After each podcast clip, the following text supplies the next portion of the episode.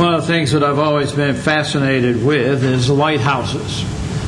I remember years ago when we were out on the East Coast, we drove down the coast of Maine and down into Massachusetts, and we saw different lighthouses. And I must admit, there are some that are very elegant. There are some that are kind of just doing their purpose. We know nowadays you don't need lighthouses because we have GPS and things of that nature that guide ships away from dangerous areas. But I remember going on a tour of one particular lighthouse, and I don't remember the location of it, but I remember the tour and I remember the lighthouse. Because they take you inside and they let you see the light and all the things that are associated with that. You get to see the living quarters for the lighthouse keeper and the people that work there. They took us down and showed us one of the lifeboats that they had, big lifeboat. They showed us how many people that it would hold. They took us outside and they showed us the boathouse where they kept that lifeboat. And it had rails actually built down to the water to where they could take that boat real quick if they needed it and wheel it down there, and it would be in the water before you know it.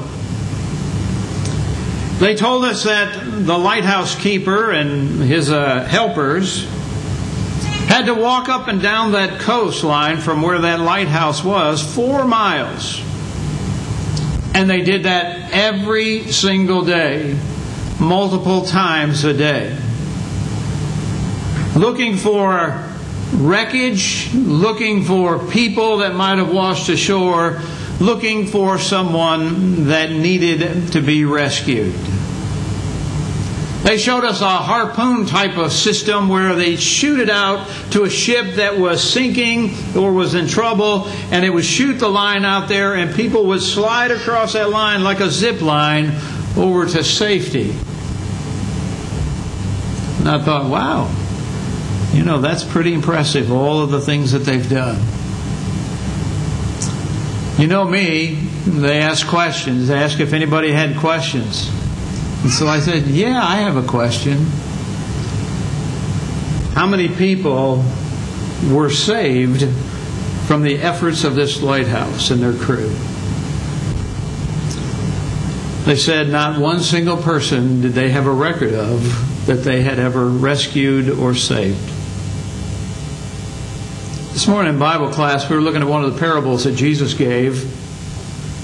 And in the middle of that parable, verse 8 of Luke chapter 16, it says, "For the children of this world are in their generation wiser than the children of light."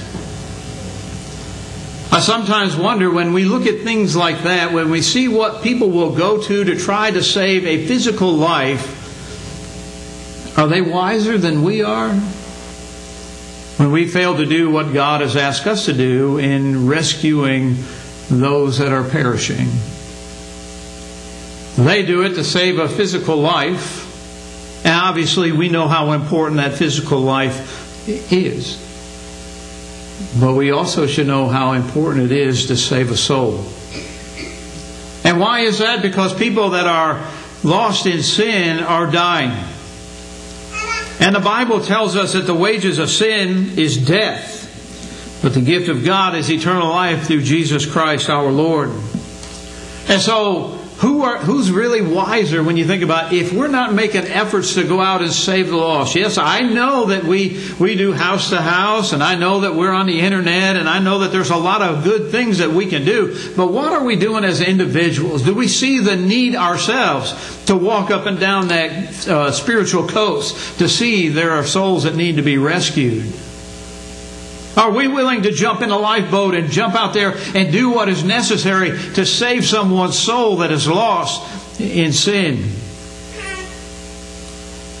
The Bible tells us that God doesn't want anyone to be lost.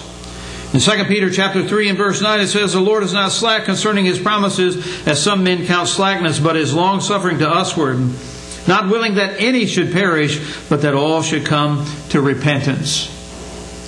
We learn from that passage of Scripture that God wants people to be saved. You say, well, why didn't He just save them all? Because He wants you to be saved. He wants you to want to be saved. And so he tells us what we need to do to be saved, but he also tells us, those of us that are in that saved condition, what we are responsible to do in taking the gospel to the world. In 1 Timothy chapter 2 and verse 4, it tells us about God's desire. It says, "And who will have all men to be saved and to come into the knowledge of the truth." The truth is what sets people free. It's not a compromised truth.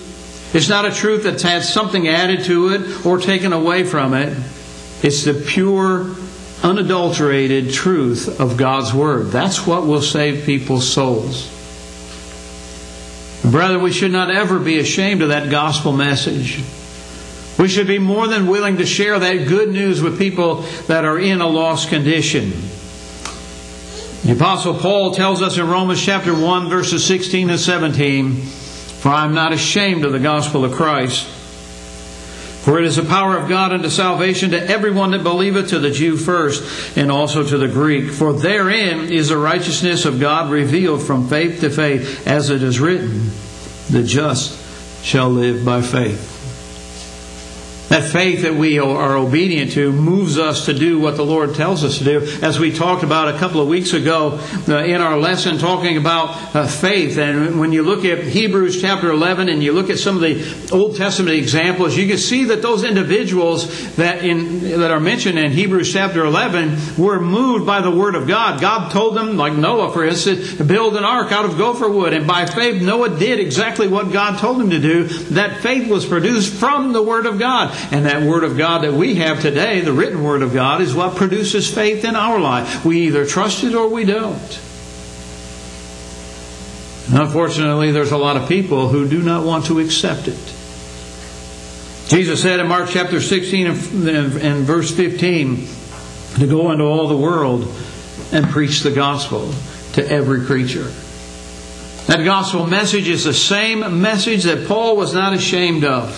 And that you and I should not be ashamed of. And that you and I should want to tell the people in this world that are lost what they need to do. Because that gospel shares that good news of how to be saved.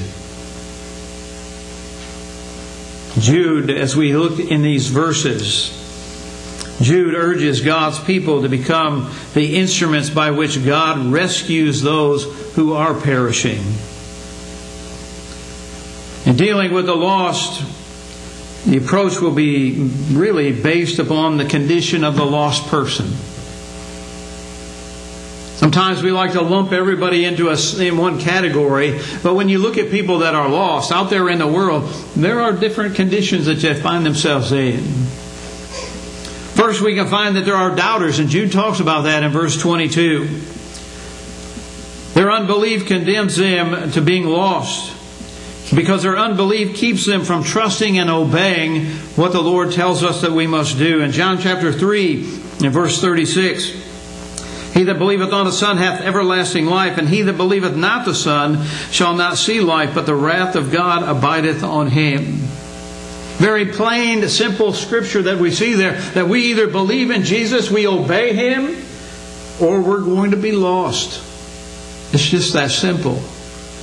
And there's a lot of people that doubt this Bible. There's a lot of people that doubt that God exists. We have to be able to deal with those individuals. We have to be able to help them to see the light of God's Word. Those who do not believe that Jesus is God's Son and the Savior of the world are going to die in their sin. And what a sad situation that is to find people in, because they doubt what the Bible teaches. John chapter 8 verse 24, Jesus said, "I said therefore unto you, that ye shall die in your sins, for if ye believe not that I am He, ye shall die in your sins." And what do we see there in Romans? The wages of sin is death. That's spiritual separation from God. And who wants to be separated from God? And so one of the things that we need to do is to help individuals to see that this book is reliable, that we can trust it, that it is God's Word. Some doubt because they've not been under the power of the gospel. They haven't seen or heard those words. A lot of times people doubt because based upon what they've heard someone else say. about the Bible. It's not really their own determination. They're just listening to someone else. It can't be real. And they haven't heard the truth of God's Word. They haven't opened the pages of God's Word and read it and studied it. In Romans chapter 10, verses 13 through 17, it says, "For whosoever shall call upon the name of the Lord shall be saved. How then shall they call on him in whom they have not believed? And how shall they believe in him in whom they have not heard? And how shall they hear without a preacher?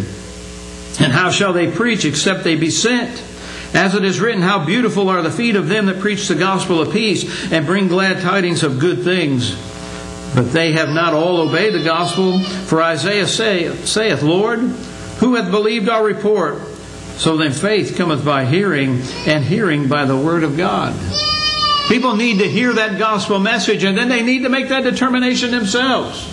And maybe they doubt, but hopefully you can help them to overcome that doubt by seeing the truth of God's Word. And I believe that there's many evidences found in the Bible that gives us proof that God is faithful to His Word and that we can trust Him and that His Word is reliable.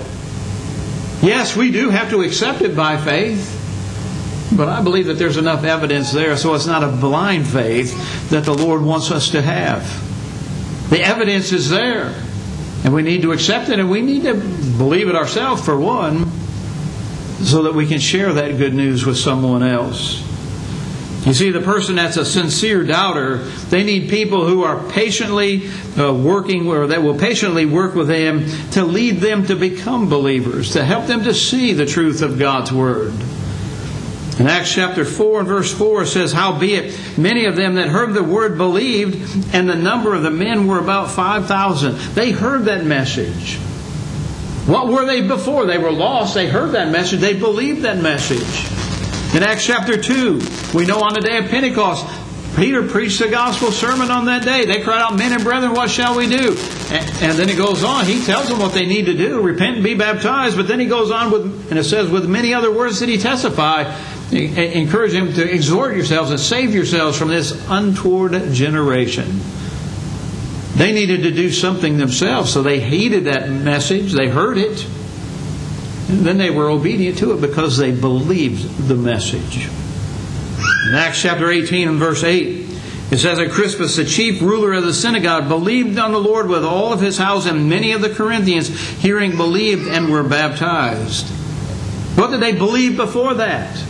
Were they doubters that Jesus was the Messiah? There were many people in the times of Jesus' day, after He died on the cross, we can see where they doubted that Jesus was the Messiah, but yet there was evidence. In 1 Corinthians the 15th chapter, Paul gives us the evidence, talks about who all had seen Jesus, and how many, there were still some that day, at that point in time, that were still alive, that had seen Jesus alive after the resurrection. And so there was ample proof, and people needed to heed it. Thomas doubted Jesus' resurrection from the dead. However, the evidence convinced him.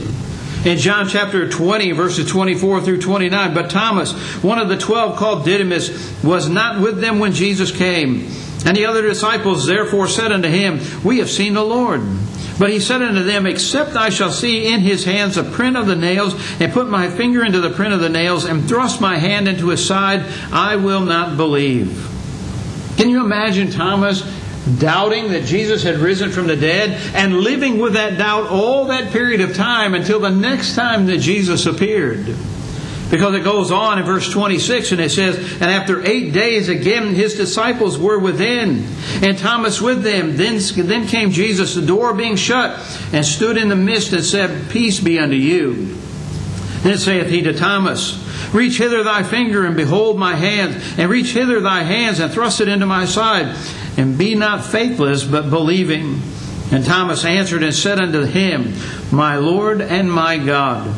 And Jesus said unto him, Thomas, because thou hast seen me, thou hast believed. Blessed are they that have not seen, and yet have believed. Brother, we haven't seen Jesus, but we see Him through the Scripture. And we see Thomas's doubt, and what an unfortunate case for him, because he's known more for his doubt than anything else that he ever did. That's unfortunate. Because when you look at the disciples and you look at their history, you can see most of them died as martyrs. They gave their life for the cause of Christ. John is one exception to that, but he was exiled. But we see that they were willing to give their lives. Often people don't die for a lie. They'll die for a cause. They'll die for something that's truthful, something that they can stand for. But the disciples, they did not die for a lie. They died because they knew what Jesus did, what He was, and what He came for. So let us never underestimate the power of God through His Word when it is applied to human hearts, honest hearts. Remember what Jesus said in the parable of the sower in Luke chapter 18 and verse 15, that on the good ground are they which in an honest and good heart, having heard the word, keep it, and bring forth fruit with patience. We have to work at softening up that heart, and helping that individual to see the truth of God's Word. They may be doubters, and there's nothing wrong with doubting as long as you are honest and seeking the right answers. And sometimes even as Christians we have doubts. But what do we do when we have those doubts? We try to find the answer. And therefore we have to have the faith when God's Word is there. Why? Because God's Word is powerful. As Hebrews chapter 4 and verse 12 says, "For the Word of God is quick and powerful and sharper than any two-edged sword, piercing even to the dividing asunder of soul and spirit, and of joint and marrow, and is a discerner of the thoughts and the intent of the heart."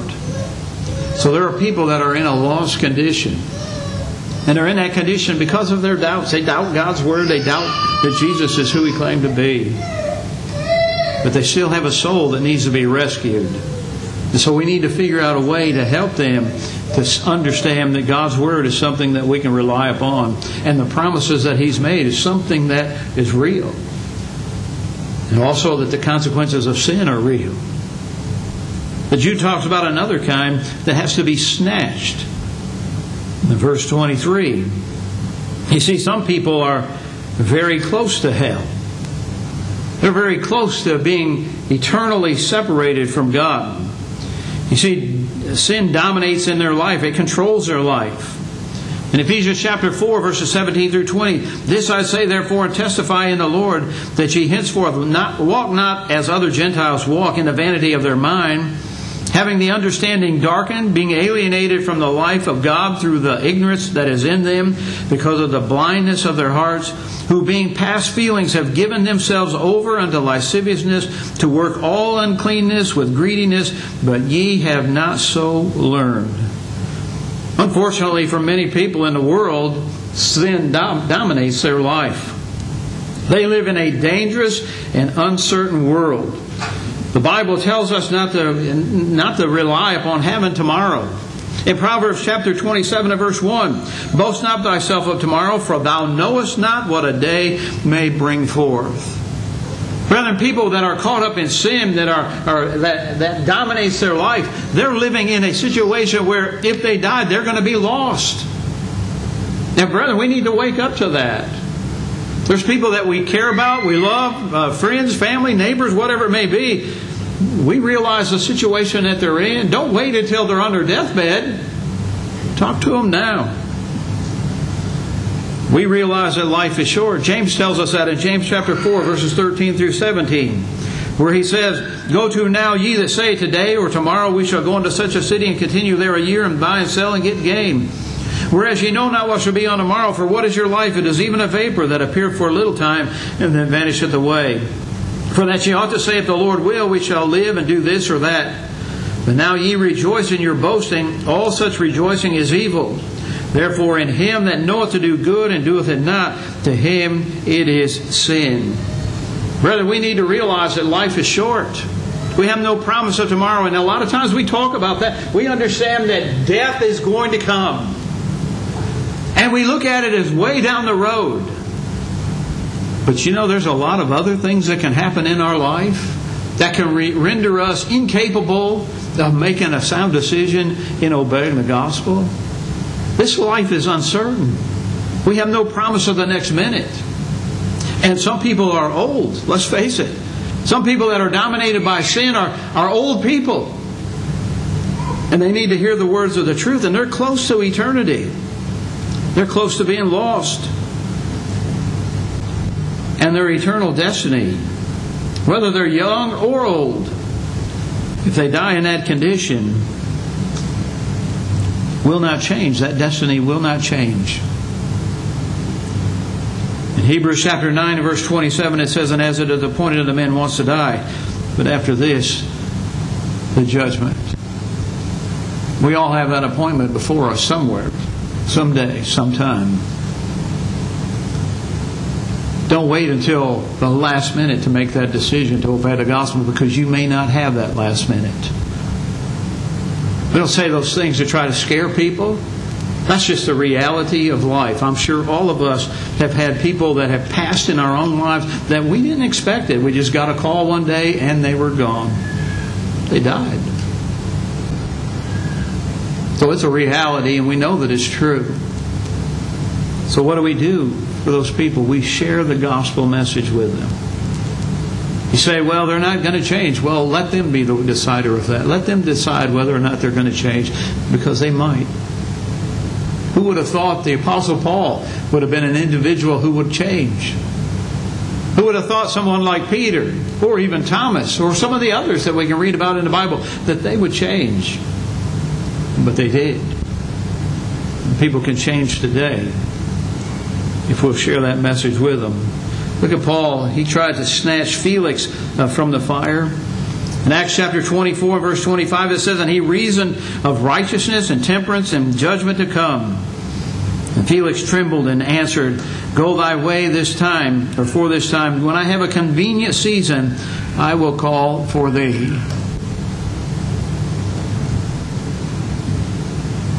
Sometimes people get upset when you try to point out the realities of life, that death is going to come. And they say, well, you shouldn't use scare tactics. You shouldn't tell people that. You want them to just obey the gospel, in a good way. You shouldn't try to scare them. Well, I don't think that's the purpose of our words. But notice what it says there. He reasoned of righteousness, temperance, and the judgment to come.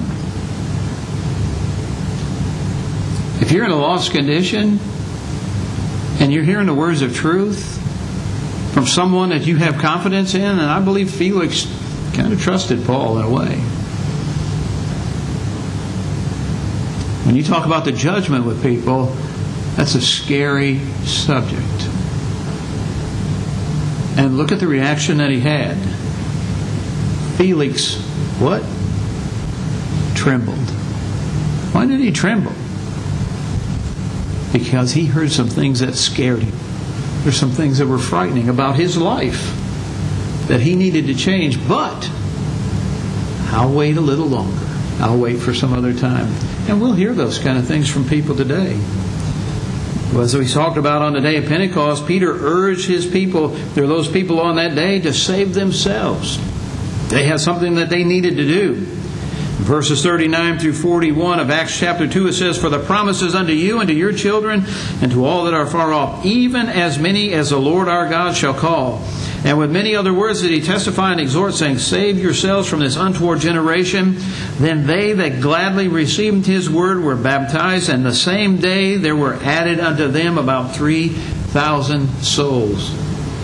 They gladly received it. Now, do you think that there was only about 3,000 people assembled on that day? No. There were some that heard that message and walked away. But those about 3,000 souls heard it and they believed it and they did something about it. We dare not wait until a lost person is at the end of their life. We need to be concerned about their soul. We need to remind people, and we need to live like it ourselves, that today is the day of salvation. We sing a song, and today is the day of salvation. Tomorrow, what? It may be too late. It may be. And it may not even be tomorrow. It might be the end of the day. It might be the next hour where it's too late. Today is the day that the lost need to be saved, and today is the day that as Christians, we need to seek the lost and try to save them. But there's also a third group of people that Jude talks about, and they were deep into sin. And he tells the people that are the rescuers that they need to be careful, that they need to fear. Because there are some who are lost that must be rescued with fear. That is, the faithful saint must be careful lest he or she be led into sin. Some have tried to rescue people that are drowning. We hear about it on the news or on occasionally where someone's drowning out in the water. Someone else that's healthy and knows how to swim, they swim out to that individual and they're going to rescue that individual only to drown themselves.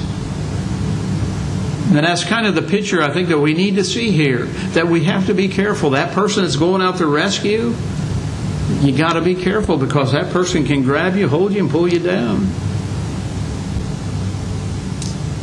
When you're dealing with someone that's very deep into sin, you have to be afraid yourself that you don't fall into the same categories they are, that they don't pull you into the world, that they don't pull you into their sin, that you're not tempted. Because as Paul warns us in Galatians chapter 6 and verse 1, "Brethren, if a man be overtaken in a fault, ye which are spiritual, restore such a one in the spirit of meekness, considering thyself, lest thou also be tempted." Not every Christian is spiritually equipped with the knowledge and enough of the Scripture to rescue those who have been overtaken in a false doctrine. Many times the teachers of false doctrine are very clever. They can manipulate the Scripture and they can make it sound good. And so if you're not skilled in God's Word, if you don't know God's Word, they can pull you into that same category with them. And you'll be lost. Don't let that happen. Those who are equipped to rescue those involved in immorality must have the attitude that I don't like sin. I hate sin. What you're doing is wrong. But you still have to remember there's a soul at stake. And when we go into those situations where someone's caught up in some immoral activity, and you go to that individual, you need to be careful that you don't get sucked into that and compromise the truth by condoning their actions, saying, "Oh, I understand, it's okay." If it's sin, it's sin. And that's what we need to understand.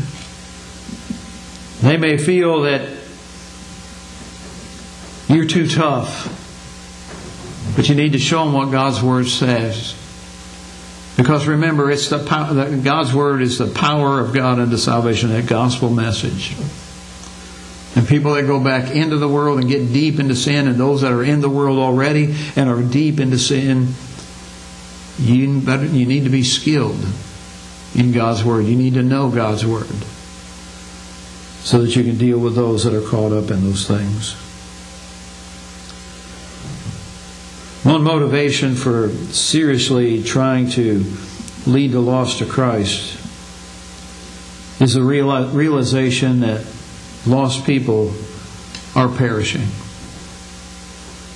You talk about that lighthouse and those individuals that work there. What would you think of those individuals if there was a ship that was out there in distress? And people were falling overboard and drowning, and they just sat in their chairs and looked out there and said, "Yep, they're there. Let somebody else go get them." When they were capable of doing it themselves, what would you say to that? Well, a lot of people would want those individuals put in jail. They'd want them to go to court. They wanted something to happen to them. There should be consequences for that. Well, unfortunately, there's consequences for us when we're not doing what we're supposed to do also. We're going to be held accountable. We need to ask ourselves, whose children are wiser? Those in the world or those in the kingdom of God? Which one are we behaving like? Which one are you behaving like? Which one am I behaving like? In 2 Corinthians chapter 4, verse 4, in whom the God of this world had blinded the minds of them which believe not, lest the light of the glorious gospel of Christ, who is in the image of God, should shine unto them. Who's blinding them? The devil's blinding them.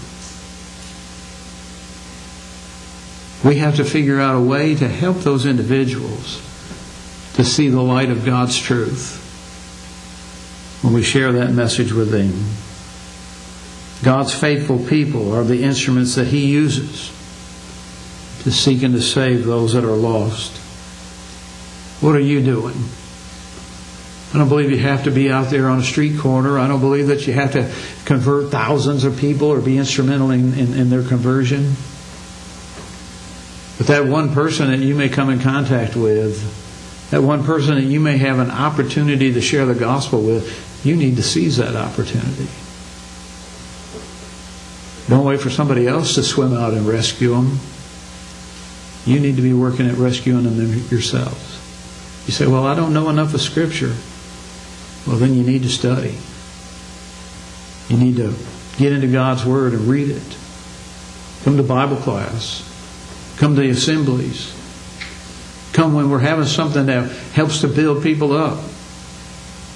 Become stronger in God's Word. God's people is that instrument that God uses. Are you being used for the cause of Christ? If you need to respond to the invitation, you can come and have a seat up here on the front row while we stand and sing.